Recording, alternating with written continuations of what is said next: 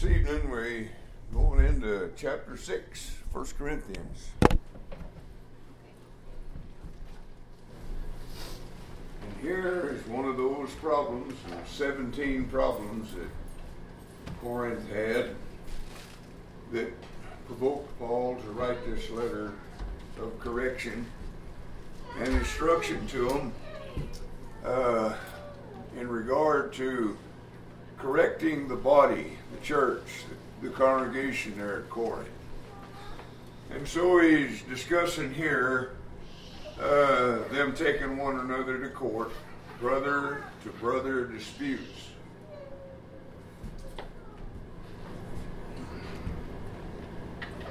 We've just studied the problem that their lack of discipline brought to them in the first place. Uh, now, I mean by discipline, not personal discipline as much as body discipline, congregational discipline. The whole book deals with the local body. If you notice, our outlines have emphasized that. Uh, uh, in regard to the problems they had, Paul's dealing with the body, the church. People will always have problems but the church has to stand for what's true and what's right. And it, and it makes its decisions based on love, not on what's right or wrong or how you've been wronged by a brother. It's the fact that you love a brother and you'll even you'll even allow uh, a brother to uh, defraud you for the sake of the body the church. Well, they were going to court with one another. You probably already read it. And so uh, uh, it'll talk to the individual because that's what the local body is made up of. Now, Paul will address the problems with individuals, but he's pri- primarily dealing with the body, the church. So its emphasis is not what's wrong with the individual. Uh, its emphasis is in this letter what's wrong with the, this body.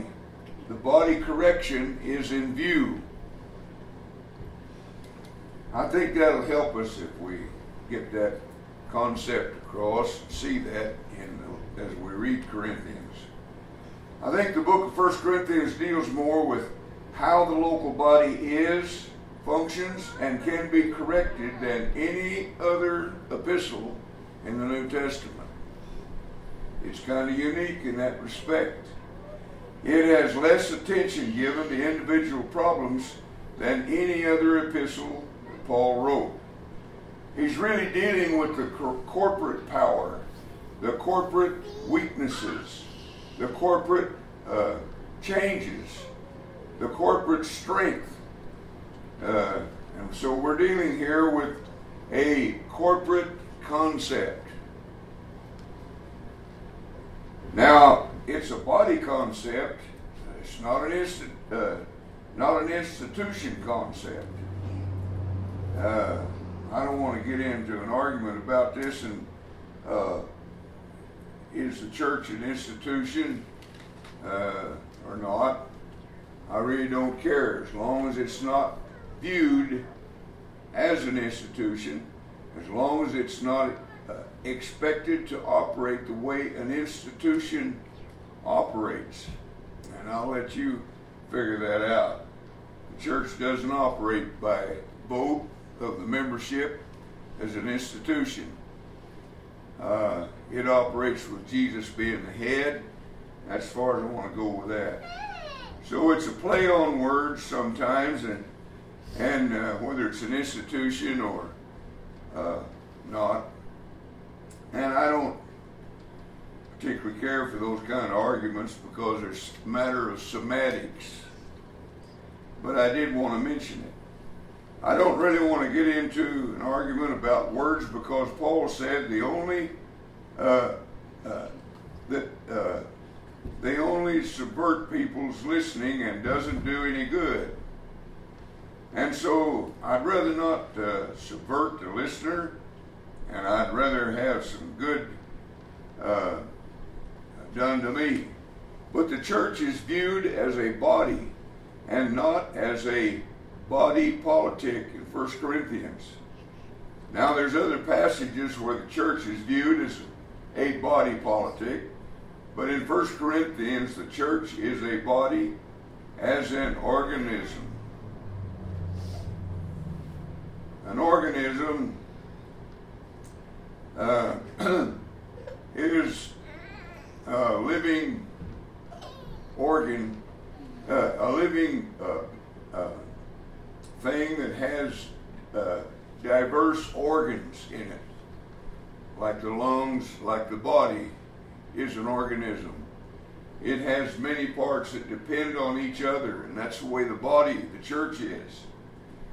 Uh, functions together as a whole.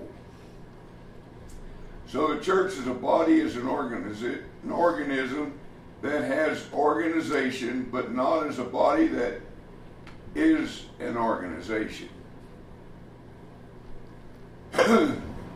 it would be the difference between my family and the Lions Club, or my body and the Lions Club would be more graphic, I suppose. The church in 1 Corinthians is viewed as the body of which Christ is the living head and not the ruling head. Uh, you can talk about the United States as a body, or England as a body, or Thailand as a body, and then you have a ruling head over that body. The book of 1 Corinthians doesn't view the church that way.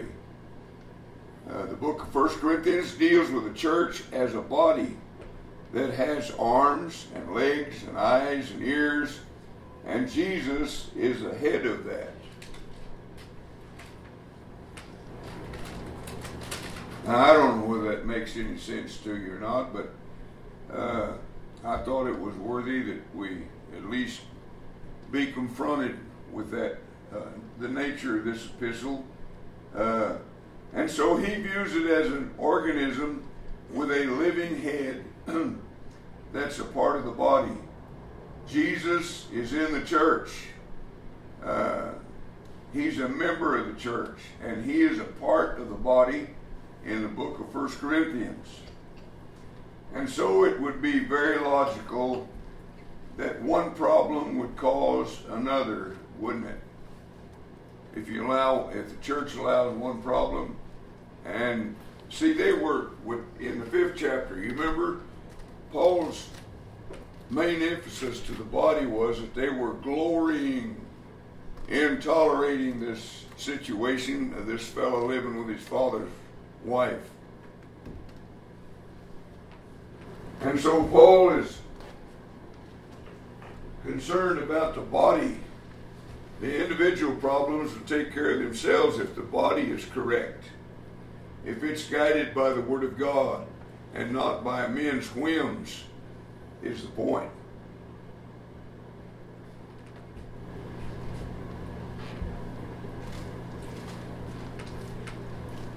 Because you see, if you've got something wrong with your liver, you'll soon have something wrong with your kidneys because we are a body. Uh, that's just the nature of the body.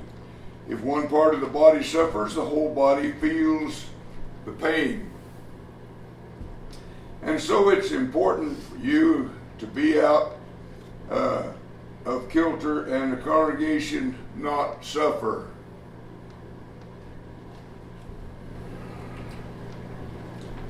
And so uh, his main concern is congregational correction. And if the congregation is weak in its discipline toward this guy living with his father's wife, they're going to be weak in love toward each other, and they're going to be weak toward sexual immorality.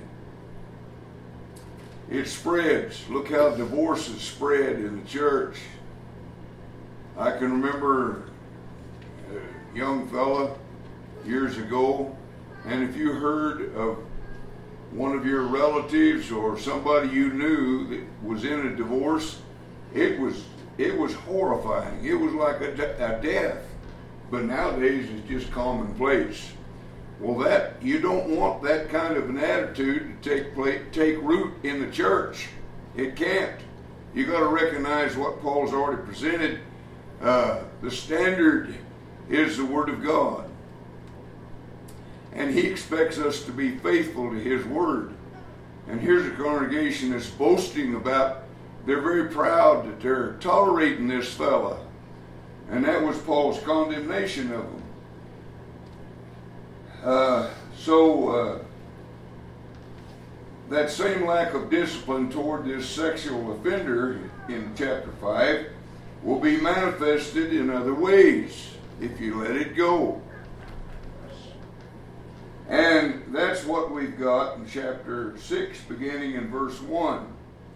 You've got the local body uh, as it faces the problem of brother to brother disputes. Now, you need to remember, and again, I keep stressing this, and I know you're getting tired of hearing it, but uh, I guess you're just going to get tired. Each time we look at one of these problems, uh, naturally we need to think about the nature of the body because it's the nature of the body that can deal with these problems since the church is empowered by God. We've already seen that in chapter 1. It's empowered by God. They have no excuse for being this way. But they're proud that they have tolerated this fellow. And so Paul's pretty, his message is pretty heated toward the whole congregation for tolerating this. Uh, so here is uh, the nature of the body uh, can deal with these problems that the church members of the church have. Since the church is empowered by God, uh, uh, it's been threatened by division and all those things we've studied so far. It's able to face two brothers going to court with one another and survive with the proper understanding. Were it not the nature of the body, we would have killed it long ago. I mean, if the body doesn't recognize the standard that Paul presented in chapter 2 uh, of this epistle, in regard to we have the mind of Christ, we, we have all things. And he said that in chapter 1 too. Uh, also in chapter 1 and the first nine verses, he said they had all knowledge. They had what they needed. They just weren't using it. Uh, the church has to be divinely empowered for us not to have killed it. It has to be divinely empowered, or man would have already killed it. I mean, of all the stupidity and all of our mistakes, and the church is still here, yeah, that's, that pretty well proves that God's at work behind the curtain on the veil of life, on the stage of life, and He's working uh, in behalf of the church that his son purchased with his own blood. Uh, and so that kind of proves that it's empowered by God, the church is. We would have killed it deader than a doornail a long time ago had it not had been uh, uh, not had uh, behind it the supernatural power of God. And so the church is what it is so it can survive what we are and what we do to it. It can survive as long as we recognize the standard, God's Word, and preach it. And that's what he asked them to do in regard to the man living with his father's wife. They knew this was wrong, but they were glorying in their toleration of this fellow. And if you tolerate something like that, you really don't love each other. You don't love the brother. And so we really do harm the body of Christ. I'm sorry to say that, but it, it uh, uh, but I'm talking about you and me. I mean, our uh, prideful uh, reaction would destroy anything uh, but a divine institution. And God is there to make sure that it stands. And uh, And so the big proof of the divine character of the church is its survival of all of our stupidity. Now let's read here verse 1 through 11, and then we'll discuss it from five aspects.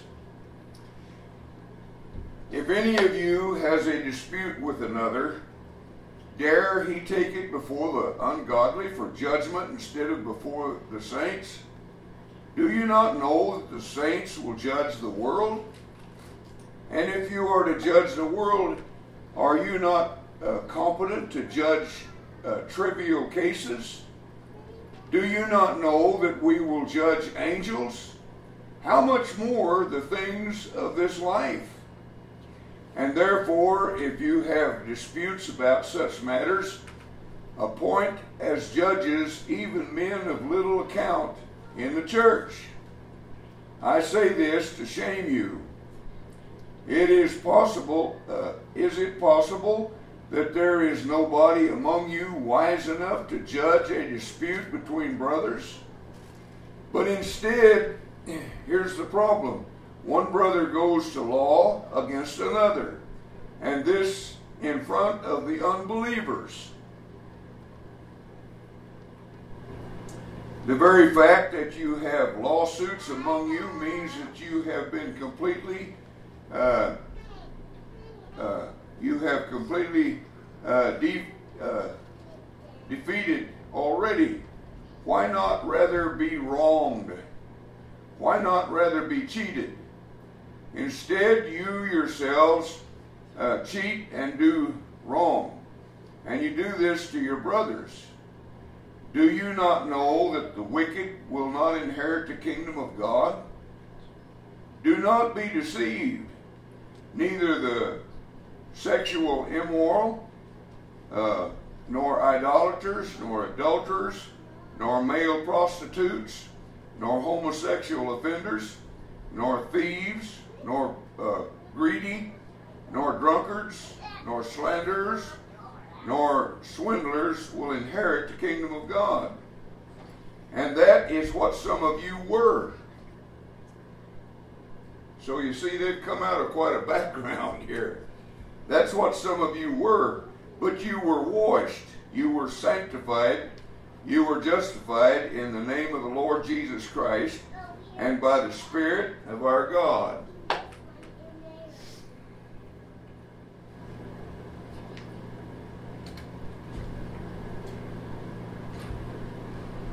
Now, I think he's making a good point there, a good case for his point of never even having the dispute that would lead to a lawsuit.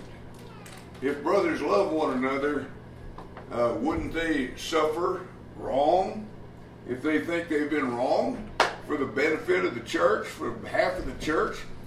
But only a greedy person, a person that has no love, is going to push the matter and push it out in before uh, the courts. And they're pushing it out. We're going to. Paul mentions the kind of people that you're going to have judging you homosexuals, uh, sexual immoral people. Uh, he, he listed about seven different types of people out here in the world that gives you a, a, a character reference and you're going to allow them to judge between brothers in a lawsuit? Isn't that stupid? Take when when you've got members here, even the lowest member, uh, uh, the the youngest, the one that was baptized last week. At least he's got common sense. He knows where to go to get the answers, the Bible. And you're going to go ask the world to stand in judgment?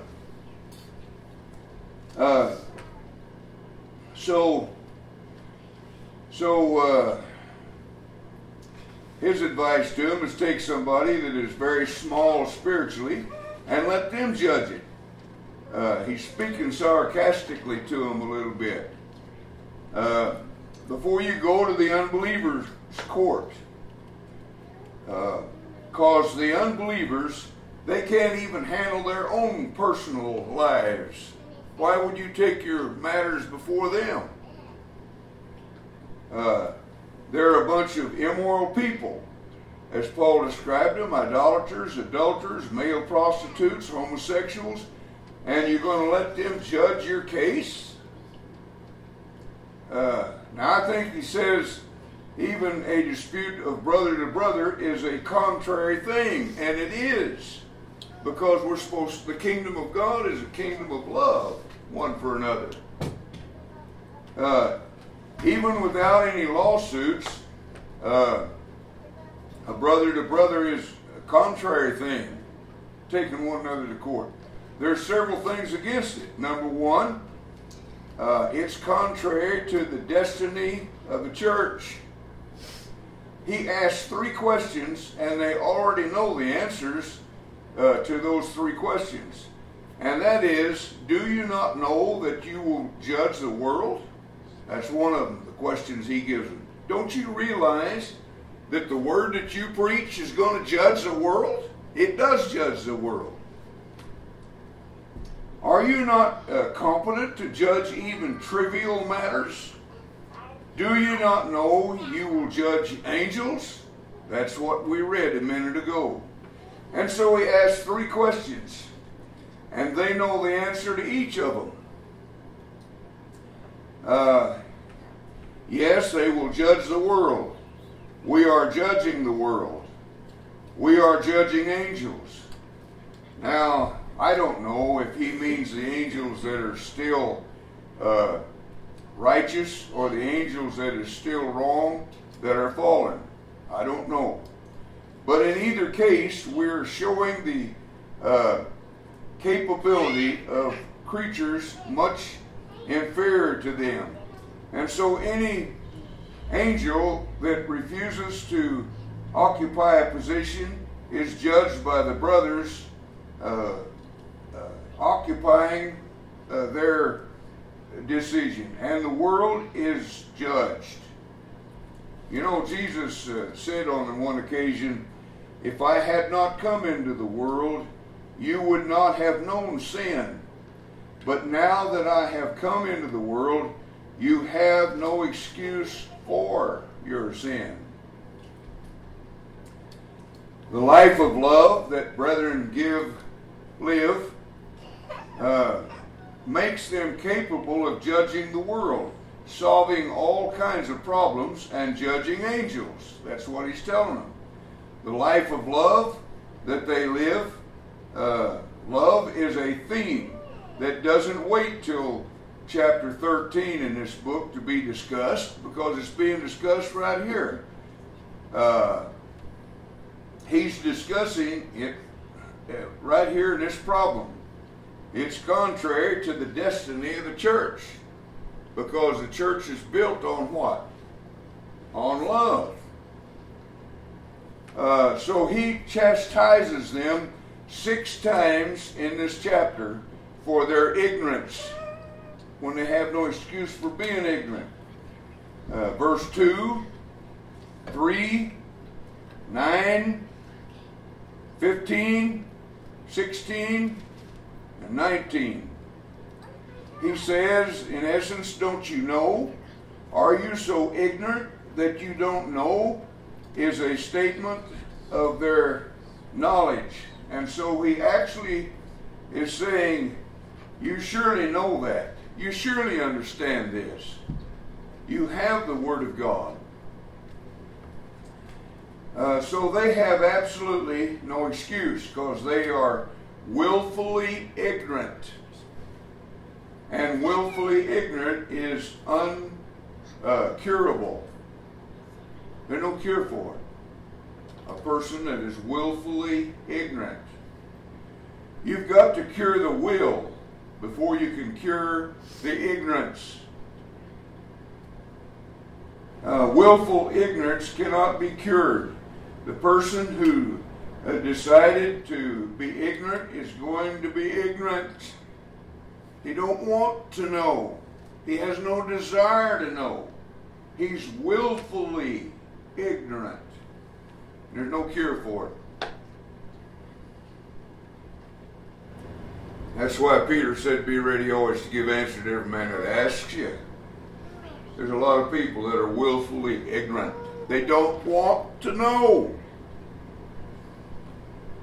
Well, in fact, uh, I got that in my notes here. We'll get to it in a minute about this willfully ignorant deal.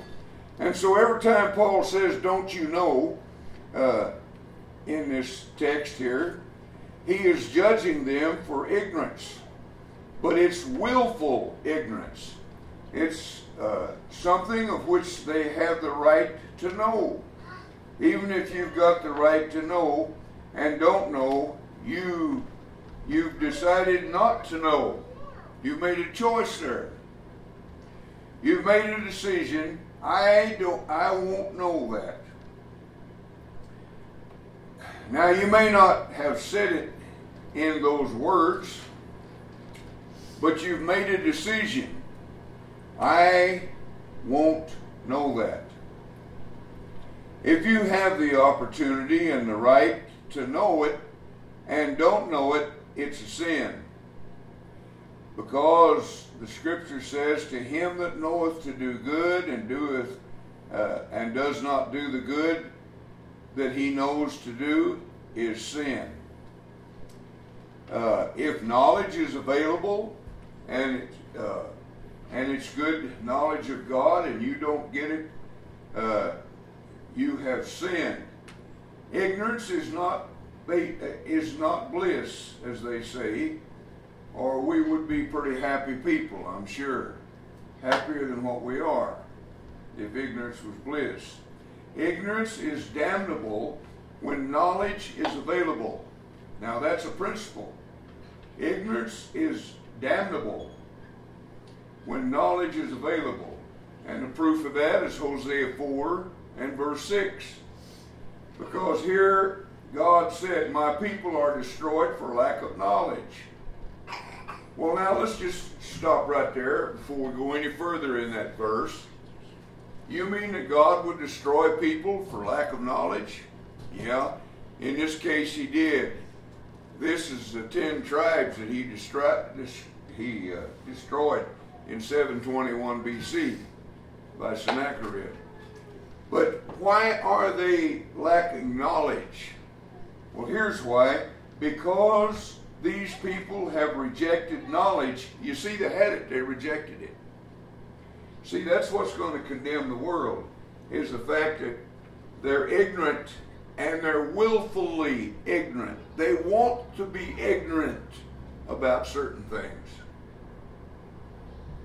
anything that would challenge their way of life, uh, their uh, imaginary happiness, or whatever.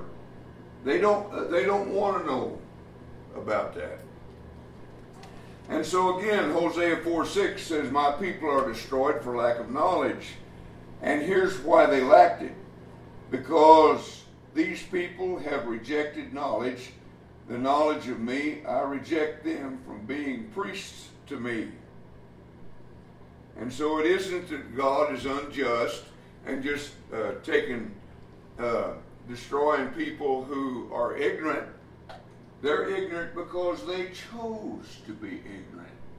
They are willfully ignorant. That's why uh, willful ignorance cannot be cured. They got to change the will first. And so if you reject knowledge, uh, you're not far from trouble. It, uh, it is against the church's destiny to have disputes. That's not what the church is about, having disputes. Uh, maybe we need to sing more often the song, Love One Another. uh, so not just to take disputes to court, uh, but to have disputes. It's wrong for the church to have tolerate that kind of a thing. Uh, I didn't say to have diff- differences because we're all as long as we uh, don't demand of each other to be cloned. Actually, we can demand of each other to be cloned because we are created differently. So we can't expect one another to be like we are. We're all different. we come together, uh, and love is the bond that brings us together and keeps us together and makes decisions together in the body. And so we're going to have differences, but if we allow those differences to uh, become disputes, like they were doing here at Corinth, then it's contrary to the destiny of the church, and we are sinful in that. The second thing he says about disputes, uh, when you've got them, isn't, uh, and it's strange that he says you shouldn't have them, and then he says when you got them, uh, what does John say in 1 John 2, verse 1? My little children, these things I've written unto you that you may not sin. But when you sin, you have an advocate. And so the intent was that there is sin. The intent was to exclude every sinful act. Uh, uh, and so Paul knew the reality. So he says, when you sin, you've got an advocate. So Paul says you should never have a dispute. It's against the destiny of the church to have a dispute. Now, when you have a uh, have one, settle it by Christian arbitration. And so he preaches the idea uh, accept the real and work toward better. And that's what we do. We accept what we have and we begin to work toward the better, don't we? I mean, uh, we don't walk away from the congregation just because it's got problems, personal problems. We accept what we have and we begin to work toward the better by preaching the word. It takes a lot of patience, it takes a lot of endurance, and uh, we may have to give up our rights on occasions uh, for a stiff necked brother, but we do so because we love him. All right? Uh, so that's my total philosophy of life to accept the real and work toward a better situation. That's what we're trying to do here at Benton City, isn't it? I hope it is. Uh, we do more than just sing about how we love Jesus. We're trying to manifest that love to others. We're trying to show that love for His Word. That's why we want to earnestly know uh, and study. And so he says in verse 4 uh, set those up uh, of little account to judge. And those would be the uh, disciples, the despised ones of chapter 1, verse 28. You remember he described how the uh, world views us. And so that's how he's speaking of these despised ones. He says, as the world would view you, you have little account because we don't have rank in the church. Uh, I don't care how rank we get, we don't have rank in the church. We still, because uh, there's no rank among slaves, you see, and we're all slaves. Uh, but how does the world view uh, all of us? Of little account, despised.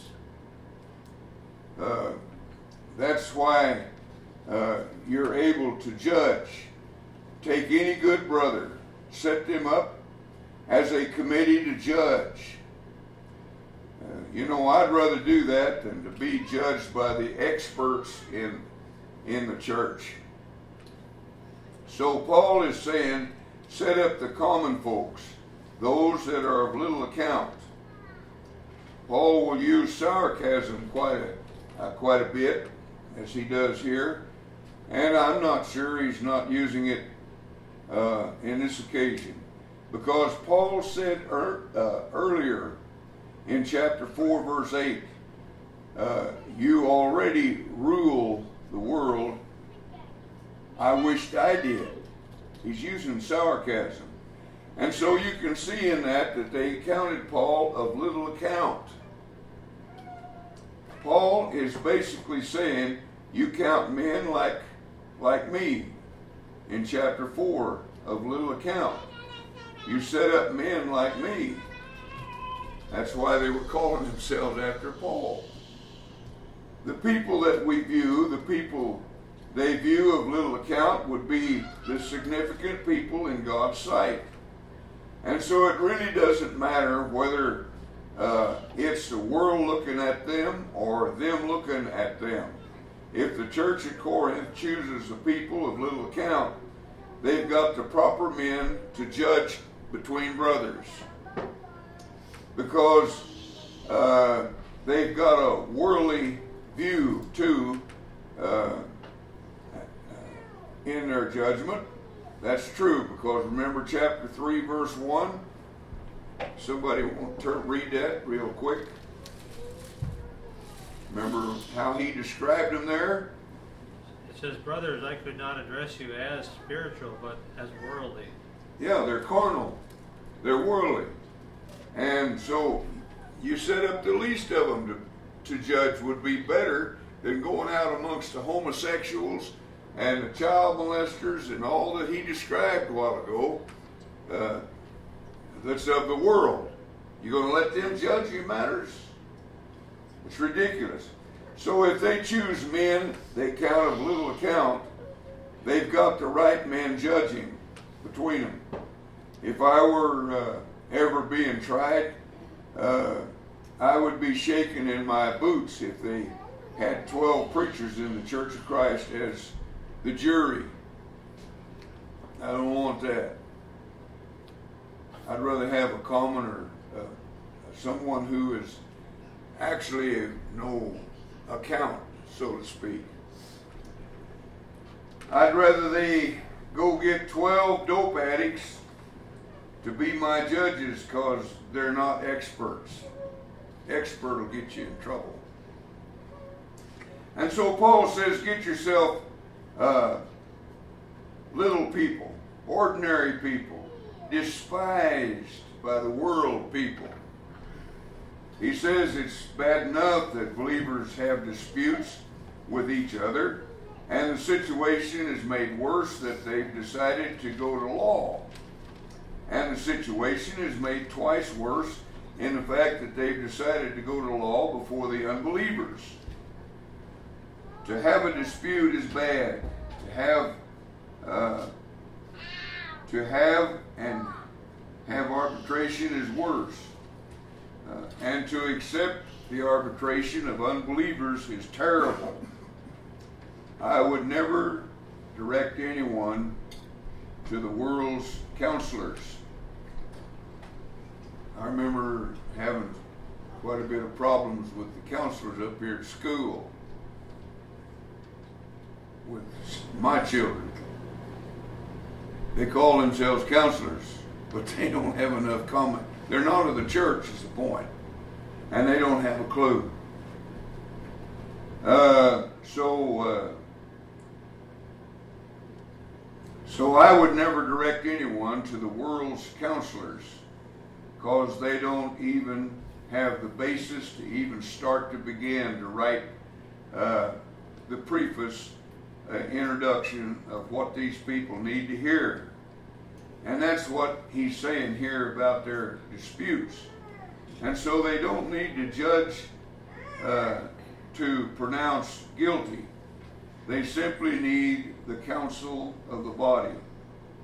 Did you know the body can be trusted when it's uh, when it's uh, Corinth, even with 17 things wrong with it, and it could, uh, and it, it's called worldly. That's the church can still be uh, trusted uh, to make judgments, even with their problems. If the church at Corinth existed today, just a few blocks away from here, I doubt that we would have fellowship with them or even swap preachers with them as the custom is on Sunday. But that church is able to take care of its problems. They have all they need. We've seen that in chapter 2. They have the mind of Christ. So, it's to be settled by Christians' arbitra- uh, arbitration, and the fact that you have a dispute is evidence of spiritual uh, defeat. Notice verse 7. He says there in verse 7 Now therefore there is utterly a fault among you, because you go to law uh, with one with another. Why don't you rather take wrong? Why do you not rather suffer uh, yourselves to be defrauded? And so Paul uh, says, wouldn't it be better if you allowed yourself to be wrong than to do this? Verse 8. That's just un-American. That uh, that guy doesn't have a right to wrong me. But you have a right to allow yourself to be wronged. He may not have a right to be to wrong you, and he's in the wrong, but you have the right to allow him to be wrong. In other words, it's it's like the study we have in Romans. You have the right to give up your right for a brother. And when you give up your right, that's not the end of it. You're looking down the road and thinking, uh, this would be good for him because he'll come eventually to learn that he walked on me, that he done me wrong, and maybe it'll correct him and he won't do that no more. Maybe he'll learn to love me like I'm, I supposedly love him. Uh, so Paul says in verse 7 again, he says, Why not rather be wronged? Why not rather be cheated? Now, the word translated wrong there in that text means you allow yourself of being convicted of violating a law.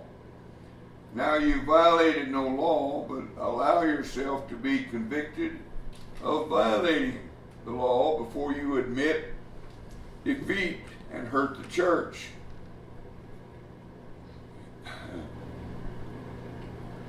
There's some people, when they have a problem, they don't care who it hurts. They're going to yell and scream and broadcast it to everybody that will hear and listen.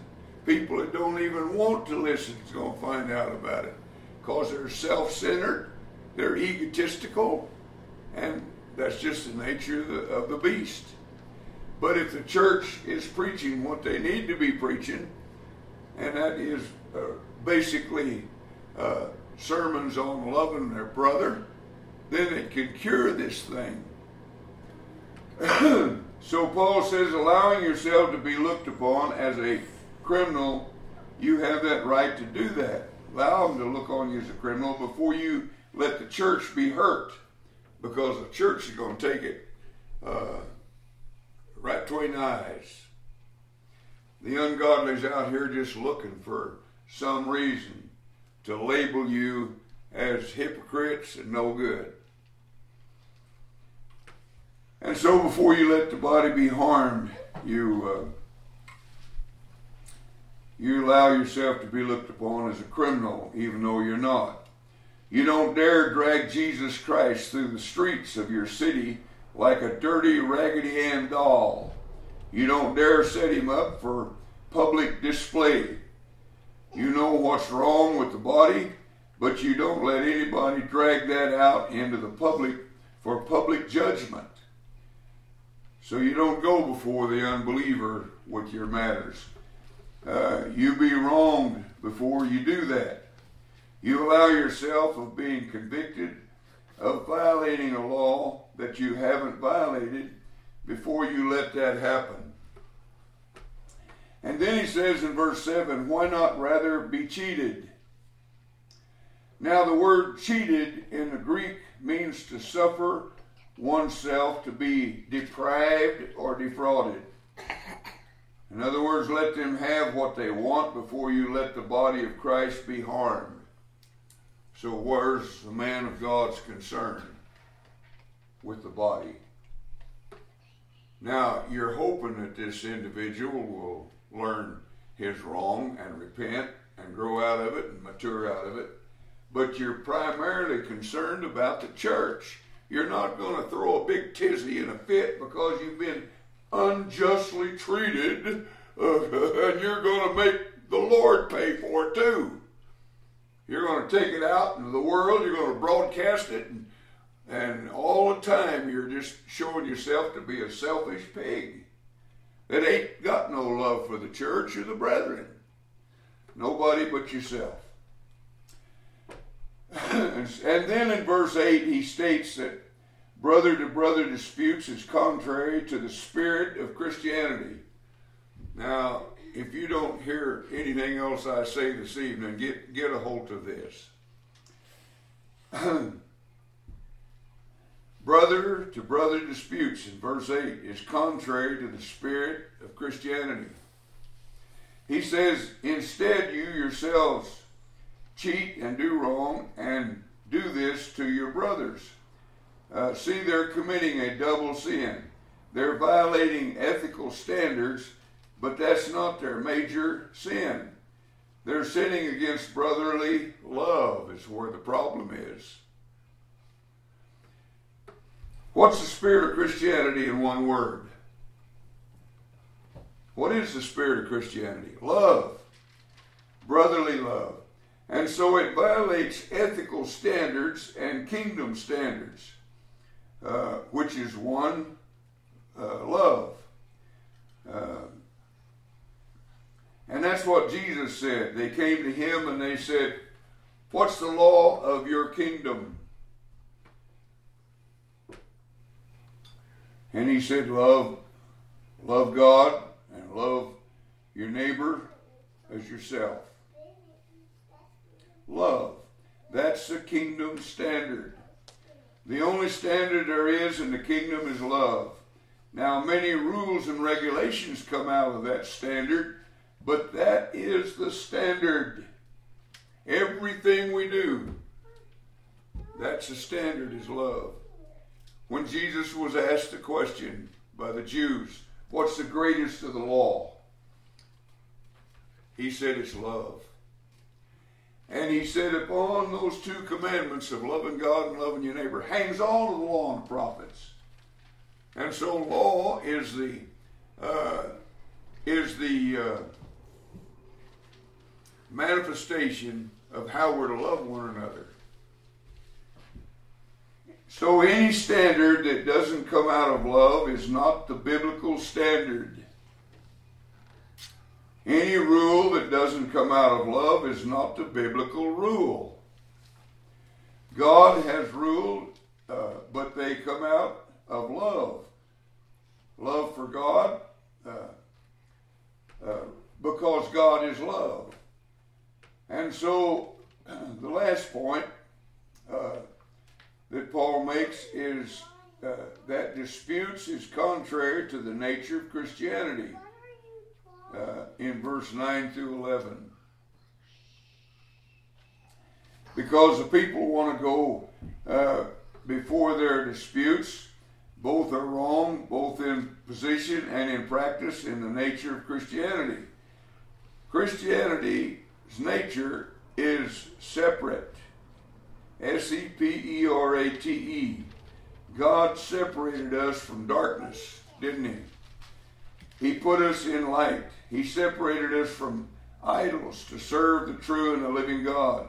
He separated us from sin, separated us from law, separated us from death, separated us. I mean, that's the constant nature of Christianity we are saints. Now, that word does not have anything to do with sinlessness, the word saint, but it speaks of position, a position of being set apart from darkness to light, set apart from death to life. Set apart, it's a position. Being a saint means that you have a new position a position that is unique because it comes from God. So, uh, the word saints does not have anything to do with sinlessness, but it speaks of position. I hope you get that. Now, the first thing Paul says uh, is the people you're wanting to go before in judgment, they're not in the kingdom. they don't inherit the kingdom. And so it's contrary to the nature of the kingdom to take a separate case before unseparated uh, people. You're going to take it before the world. They're not. They're not saints. They're not separated. They don't even have the standard to judge unless we are in the world, and so it's uh, and so it's against the separate nature of the church to go before uh, unbelievers because they're outside and they have no part in the kingdom of God. And so Paul says, don't take your disputes before unbelievers because of their position. They're outside the body and they don't have any part of the kingdom. That's the nature of Christianity. Separate nature demands that.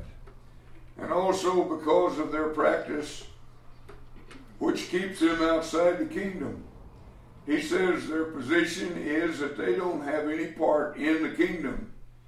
Their practice is stated in uh, 10 Greek words, which are very important.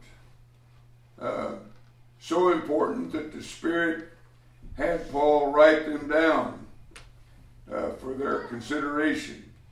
These people of the world that you're going to take your matters to in a court, uh, these are 10 evils that we read there in those words, and some of those Greek words have come over into the English uh, very interestingly. The first one is particular uh, fornication. That's uh, P E R N O S, from which we have the word uh, pornography. The word originally meant to sell others or oneself immorally, to immorality. The word has come to mean any sexual perversion. It could be lesbianism, uh, beastlyism, sodomy, uh, masturbation, any sexual perversion uh, is involved in that word that Paul used there.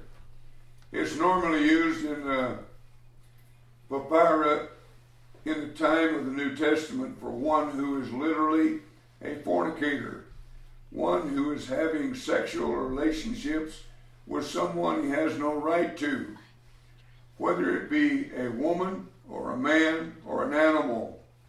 It's the broad word for sexual immorality, impurity. And then the next word is the word that Paul uses here, from which we have idolaters, worshippers of idols. Originally, uh, a covenant breaker, the violation of any covenant. But as we uh, entered the first century, the word has become mostly a sexual word, adultery.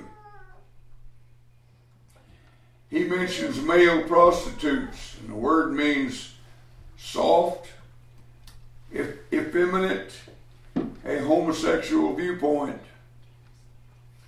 Homosexual, one who lies with a male that would be a sodomite, a person having sex with a homosexual.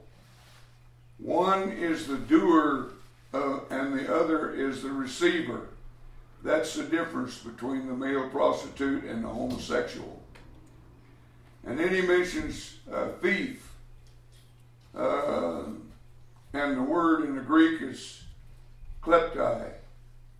Uh, kleptomania, if I'm pronouncing that right. Uh, now, who in the world would want to go and take their case before these kind of people that we just Paul described? And that's why he described them. Uh, that's Paul's point. and uh, then he mentions covetousness or greedy. And that's one who has has or claims more than his share. If he's never satisfied with what he's got and thinks he deserves more, he's covetous. now,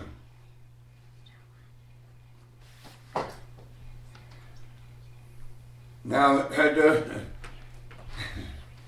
there's nothing wrong in gathering the blessings that comes your way. But when that is your lifestyle to go after, and you desire, you crave, and you work, and you do everything toward that goal, then you're a covetous person. Uh, and Paul says in chapter 5, verse 10 that we read last week, we're to withdraw from them, from drunkards, and from uh, those who are stupefied and stunned, slanderers and swindlers. Uh, now, those are the guys who go uh, to take your case, and uh, surely you're not that dumb to believe that those kind of guys are going to be able to do a better job than the guy you baptized yesterday. And so, if you need somebody to arbitrate your differences, at least get a brother that's not considered of any account really. He's just been baptized last week. He don't have a lot of maturity, but he does look to God's word, doesn't he? So he's going to do his research, isn't he? A little bit. He's going to be fair-minded. He's not going to be a homosexual. He's not going to be the people that Paul described out of the world. And that's what they were doing was taking their cases uh, to those outside the church and airing their dirty laundry in front of the world, dragging Jesus as a Raggedy Ann doll down the street. So, actually, I'd rather take 12 people, one week old in Christ, and take my case to them rather than these uh, humanistic experts that he just mentioned. Now, you, you need to remember that it was the experts that killed Jesus, wasn't it? And you want to take your case before them? I'd rather be judged by people listening to Jesus than experts that are willfully ignorant. Our time's up. I guess we'll call it quits and begin with verse 11 as we finish out this section on brother to brother. Uh,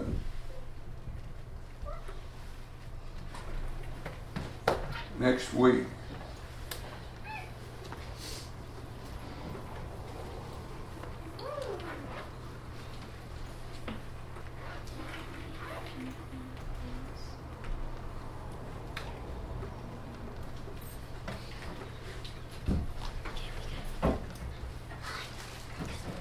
I hope we're not confusing things,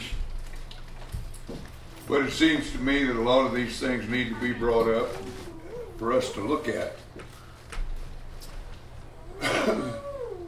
in regard to this uh, sixth chapter here. So, 17th. what's the date? 17th. 17. Uh, 11, 17. Boy, this